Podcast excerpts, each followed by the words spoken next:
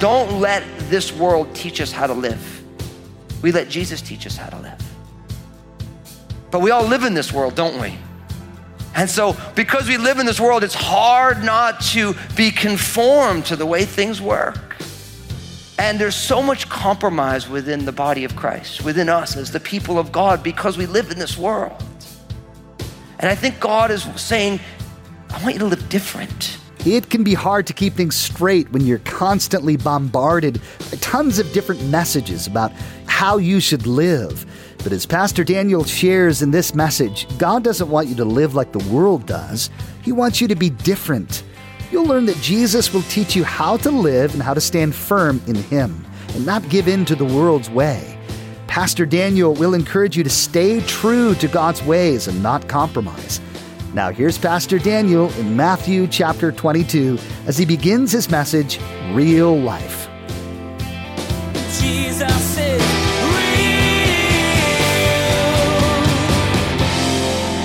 So each one of us are creatures of habit. There's certain things about each one of our lives that without any influence from the outside, you just kind of live this way. Like, let me give you an example.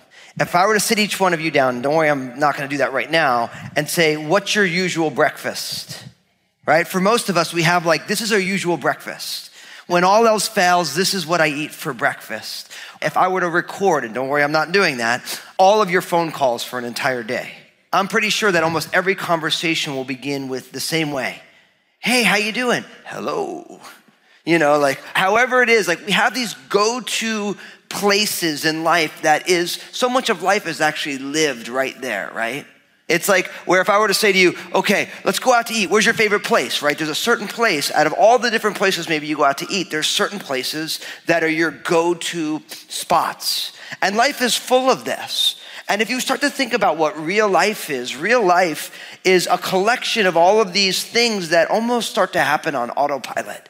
That you left up to your own devices, this is what is your rhythm. This is what is the thing that you like to do. And I'm here to tell you that as we close out our Real Talk series, what I want to share with you today is not new.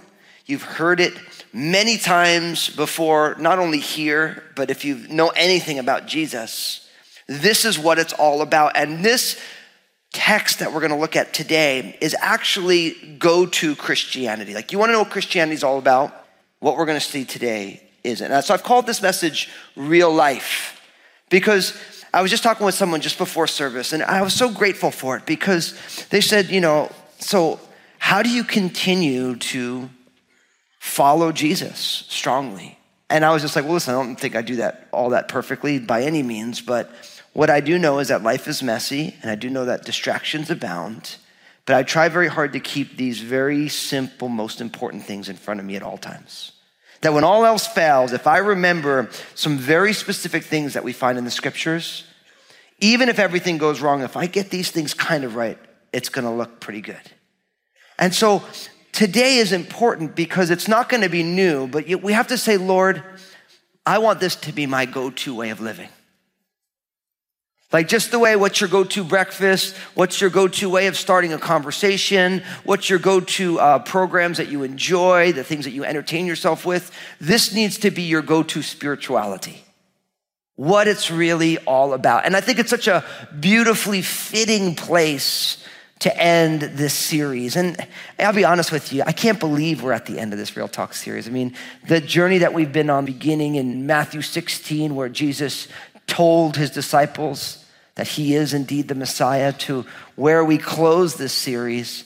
It's just so powerful, the teachings of Jesus. I'm so enamored with Jesus. Even after walking with him for almost 20 years now, I'm like, man, Jesus this is just so awesome. So wild. So, because what we're going to see today is such foundational and core teaching to Christianity, with this message, I also want to weave in some of our kind of our core values as a church because you know, when it comes to who we are as a church, if who we are is not completely linked to the core foundation of teachings of Jesus, then we're really not a church. We could be a spiritual club, we could be all sorts of things, but a church is the called out assembly of Jesus, the people who are following Jesus. And so, as you see what is going to be a foundational teaching of Christianity, I also want to weave in some of our church core values, things that you hear all the time that are guiding principles for us that are coming pretty much right out of this text as well. So, to get into it, let's open up your Bibles to Matthew chapter 22. We're going to be taking verses 34 to 40. Matthew 22, 34 to 40. So make sure you grab out your Bibles, grab out your smart devices. Of course, for those of you who are part of our campuses online, whether Facebook Live or the internet, make sure you open up a new browser window so you can read this along, or else you're going to type it in your browser and then you're going to lose all this fun stuff that we're doing together and you have to come find us again. So, Matthew 22, picking up in verse 34, it says this. But when the Pharisees heard that he had silenced the Sadducees, they gathered together, and one of them, a lawyer, asked him a question, testing him and saying, Teacher, which is the greatest commandment in the law? And Jesus said to him, You shall love the Lord your God with all your heart, with all your soul, and with all your mind. This is the first and great commandment, and the second is like it. You shall love your neighbor as yourself. On these two commandments hang all the law and the prophets. Anybody ever read that before? Repetition is the greatest teacher. Oftentimes, we don't need to hear something new. We need to be reminded of the things that we've always known. And we need to say, Lord, help me by the power of your spirit to live this out. Now, to start out, we're in this place in the ministry of Jesus, and really almost the entire series has been there where Jesus is about to go to the cross. And from the time that he was triumphantly entered into Jerusalem, where they herald him as the Messiah, he's been getting grilled by all these different groups of people. And in a lot of ways, you may miss it if you don't think about it, but if you look at the Exodus narrative of the Passover, you find that on the 10th day of the month, they chose the Passover lamb and then they inspected the lamb for a number of days. And as long as the lamb was truly without blemish, then that lamb was allowed to be sacrificed. And Matthew's gospel is actually working that framework. Because Jesus' triumphal entry, it was the day of the presentation of the Lamb, and then you have all these days of him being inspected by all these different groups of people, of all these different agendas, to see if indeed he was spotless. He was indeed perfect. And this is their last ditch effort right here. It begins when the Pharisees heard that he had silenced the Sadducees, they gathered together. Now, I like to say it this way you want to know about real life? You need to live different. You need to live different. Because as I've been explaining to you, the Pharisees and the Sadducees, they had two different sets of agendas. And before their dislike of Jesus, the two really never came together. They were on opposite sides of the spectrum. And they didn't get along at all.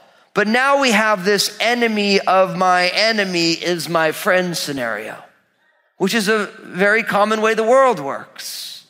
And we start from the beginning where you have the Sadducees on one side and the Pharisees on the other side, even though the Pharisees couldn't deal with Jesus and the Sadducees, like, well, if we get, get up together, we can get this thing done. And I want to encourage you to make sure that in the way that you live your life, you are living different from a broken, fallen world that functions these type of ways. Where instead of saying, maybe we're all wrong and Jesus is right, they say, we just got to make sure we get this thing done. And it's very easy in the world that we live in to neglect living into the kingdom because the world functions a certain way. And I, have been really sensing that the Lord has been encouraging me personally to make sure that I do not conform to a world that is in rebellion against Him to encourage my brothers and sisters in Christ to say, don't let a broken world that God had to send Jesus to redeem, don't let this world teach us how to live. We let Jesus teach us how to live. But we all live in this world, don't we? And so, because we live in this world, it's hard not to be conformed to the way things work. And there's so much compromise within the body of Christ, within us as the people of God, because we live in this world. And I think God is saying, I want you to live different. The Pharisees and the Sadducees, them joining up together to try and deal with Jesus. It's just the way the world works. Now, we learn in verse 35 then one of them, a lawyer, asked him a question, testing him.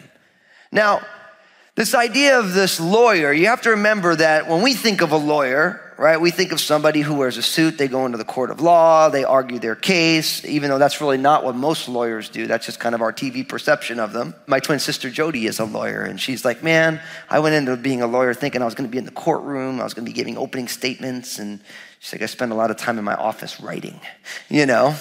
But a lawyer in Jesus' day were the scribes. They were the people. The law was actually the first five books of Moses that we've been studying on Wednesday nights. And their job was primarily to be copying. This was long before uh, copiers and Xerox machines and Amazon. You just get the book you want in the mail. It's like someone had to actually sit there and write the whole thing out. And so the scribe's primary job was to be writing copies of the law, and also they were involved in interpretation. So this lawyer, it's like, I always have to think, I'm like, oh, so a lawyer came, but they were religious teachers.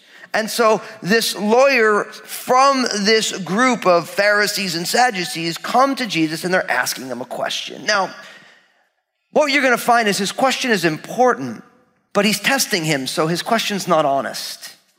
And it's something that's something we've been seeing all the way through this series is that we need to make sure we ask honest questions. And Jesus is very interested in answering honest questions with real answers. Oftentimes, Jesus won't answer a dishonest question because he knows it's not rooted in something that's real. Now, as a church family, because we realize that people are growing, we have a, a core value that we like to say that we are all in process. How many times have you heard me say that from the pulpit? Pretty much every message. Why? because it's so true. All of us are in process. There's not a person here who isn't in process of being transformed by Jesus if you're in Christ. And even if you're here today and you have never put your faith and trust in Jesus, guess what? You're growing every single day. There's nothing about your life that is truly static. It's all dynamic. I know we kind of want things to stay static. We don't want things to change, but every single day things are changing in your body, in the world. All this stuff's constant. It's always in motion. The idea of things not changing is an illusion. It's an illusion. I think about my little kids. Every single day they're growing. There's not one day. I mean, it's beautiful when you're watching a little, little child like my daughter Annabelle, right, who's three. Annabelle's so, she's so funny. So it's funny, we were in the car just yesterday, and me and uh, Maranatha and Obadiah and, and Annabelle, and actually, Obadiah wasn't there, so just the girls. And no, no, it was on Friday, so it was all three. I'm sorry. See, I'm changing, I'm losing my mind. You see what's going on here? And we're talking about Christmas, and Maranatha's like, So, do you think Santa's gonna come? So Maranatha said, and I said, Well, it depends on if you've been naughty or nice. And then Maranatha goes, Annabelle, have you been naughty or nice? And Annabelle said, Naughty. she didn't get that last Christmas. She didn't, you know, but it's like, like when you're watching these young little people kind of discover all these things, right? You see it. But what happens is, is as you get a little bit older, you're still growing every single day. And so we really believe here that we need to give people room to be in process. Oh, you go to a lot of churches, like you have to have it all together day one. You walk in the door, you have to be carrying the right Bible, you have to say all the right words, you have to have it all together. And as a church family, we say everyone's in process. From the oldest of us to the youngest, for the person who's here who's been walking with Jesus the longest to the person who's going to give their life to Jesus here today, everyone is growing. And when you realize that you are growing, you become a gracious human being. But what happens in church very easily is that we don't live different. I got it all together. This is who I am. Everyone's got to be like me. And you forget the fact that no, no, God ain't done with you yet. That's why you're still here. You know? And so, as a church, we value the fact that you're allowed to be in process here. Why? Because you're in process anyway. And too often, I think what goes on in the family of God is we think that you can stop growing spiritually Because my Bible says you're either growing spiritually or you're backsliding. You're either growing in Christ or you are degenerating in Christ. Every single day is a day for God to do a work. And so, no matter where you are today, are you living different today? Because no, no matter how you walked in today, when I say we need to live different from this world, because Jesus is doing a work and he's transforming us, there's something for all of us to look at, right? It's easy to look at what someone else needs, they need to live differently that way. But what about me? You're in process today. And when you're in process, you need to say, Lord, I want you to drive this process in my life. Now, because we're all in process and God is calling us all to live different, another core value that we have here is that we are passionate about seeing people take the next steps. I love this. There's a passion in this church to see all of us take the next steps, whatever that next step is. So that's why when people say yes to Jesus right here in the sanctuary, or they do it online. And I pray that many of you who are here today who've never done that, you'll take that first step. What do we do? We celebrate it. Why? Because you're taking the next step on your journey. See, when someone steps into, who's been walking with Jesus, when they step into the waters of baptism, we cheer and we holler and we take videos and we post it online. Why? Because we're passionate about seeing people take the next step. When someone decides to step into the work of ministry, they say, I'm going to start to serve here at Crossroads. You know what we do? We celebrate it. Why? Because you're taking the next step on the journey. See, what is the next step on the journey? See, it would have been great for this lawyer, this scribe, to really want to know the answer to the question he's going to ask. I mean, how cool would it have been for that man to come with an honest question and then he answers, Jesus answers that question and he goes away and he takes the next step. He's not really going for that, but how beautiful would that have been? And so, what is the next step that God has for you in this journey? What I've realized is that when someone comes to know Jesus, it is a huge change. When all of a sudden you find yourself in Christ, and then you start walking in that first period, just like with little kids, it's like everything is huge. The first time you pray with someone, the first time you experience the gifts of the Spirit, the first time you're like, whoa, but then what happens is, and a lot of us are in that phase where it's like, you're still growing every day, but everything's not so like, oh, I didn't know it was like that. Like, I remember the first time I heard of a Bible commentary. You know, it's not like you get saved and the Bible says read a Bible commentary. You know, I didn't even know the thing existed. All of a sudden, I was, someone handed me, it was a J. Vernon McGee through the Bible.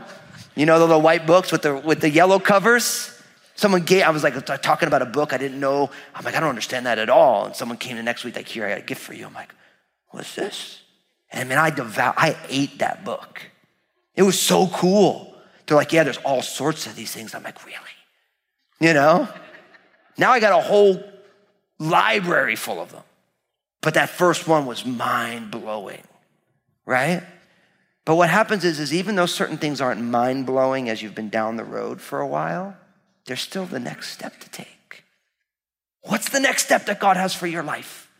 What is the thing that right now, given all that's going on in your world, what's the one step He wants you to take? Brothers and sisters, I want to just encourage you to take that step. And as a church family, we're going to come alongside of you and we're going to celebrate because we're passionate about everyone taking the next step. Not one of us is, okay, you're done walking. Now you just sit spiritually. We don't want to be those type of people, amen?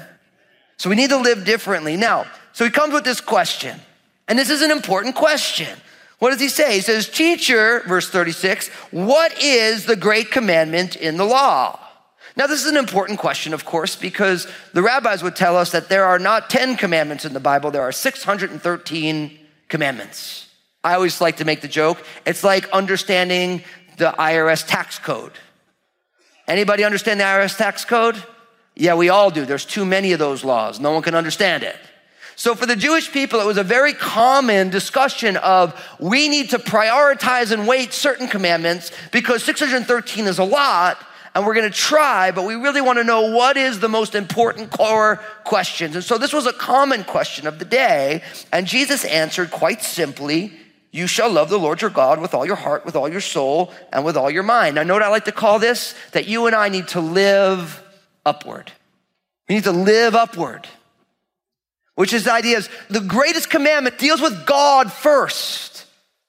And so I like to call it upward because I always think of the idea of worship that we're raising up our hearts and we're raising up our hands and we're saying, God, I want to praise you. And, and there's something exalting about this whole thing because God is exalted and he's majestic. And so I call that living upward, right? And it's a quotation from Deuteronomy chapter 6, verse 5. So Jesus took Deuteronomy 6, 5, that verse right in that classic prayer that was prayed by Jewish people every single day that you shall love the Lord your God with all your heart, with all your soul, with all your strength, and with all your mind. I mean, here it doesn't say strength, but in Mark's gospel it does. And so the idea is that when it relates to living upward, it's all about love, and it's all about God, and it involves all of us. Do you get that? It's all about love, it's all about God, and it involves all of us. That's how we live different, is that you and I radically live upward. Now, you got to ask yourself, is it all about love for you? See, God isn't interested in you being a captain in his army who doesn't love him but is simply obedient. See, love is a powerful thing. We're going to look at it for Christmas time that the greatest of these is love. Love is the most revolutionary activity in the world. When we speak of biblical love, of course. I always like to say we got to define these words because you guys know I love me some Twinkies. But that is not the type of love that God is talking about. It's a different type of love because the love of the Bible is self sacrificial. See, when you live upward, it's about loving God. Would you say right now, I love God more than I ever have? So, like in your marriage, would you say you love your spouse more than you ever have? See, there's an old saying that says familiarity breeds contempt. And we find Jesus speaking to the church in Ephesus in Revelation chapter 2 about this because they've been walking with Jesus for a while, but they had left that young love phase. They left that time. Because you know what it is when it's young love? I remember when Lynn and I first got married, we were sitting with some friends and we were brand newly married and we were hanging on each other and, you know, being sweet and stuff. And one of these older sisters said, Oh, Nothing quite like young love, is there? And I remember thinking about that. Because you know what it is? It's like when someone first puts their faith and trust in Jesus, man, they are loving Jesus something sappy. Jesus is God wants you to live differently than the world does, but what does that look like? Today, Pastor Daniel shared that this different way of life is rooted in choosing to live upward, connected to the Lord. It's not a life of mindless obedience, but is motivated by biblical love. He urged you to take stock of your relationship with God. Is your love growing stale? Or do you love Him more than you ever have? God wants you to love and relate to Him with every part of yourself, responding to His unconditional love for you. I want to thank you so much for listening to Jesus is Real program. And I realize that there are many of you you're not a born again follower of Jesus. You've never put your faith and trust in Jesus. But as you've been listening, you've been saying to yourself, I want to begin to follow Jesus. I want to help you do that right now. We're going to pray a simple prayer that just acknowledges who Jesus is in your life. So if that's you, if you're saying yes to Jesus for the very first time, pray this prayer with me. Say, Jesus, I'm giving you my life. Thank you for saving me. I believe in you, your life, your death on the cross, and your resurrection. Forgive me of my sins. Fill me with your Holy Spirit. And I ask it in Jesus' name. And we all said together, Amen. For those of you who just received Jesus as your personal Lord and Savior, I'm so excited for you.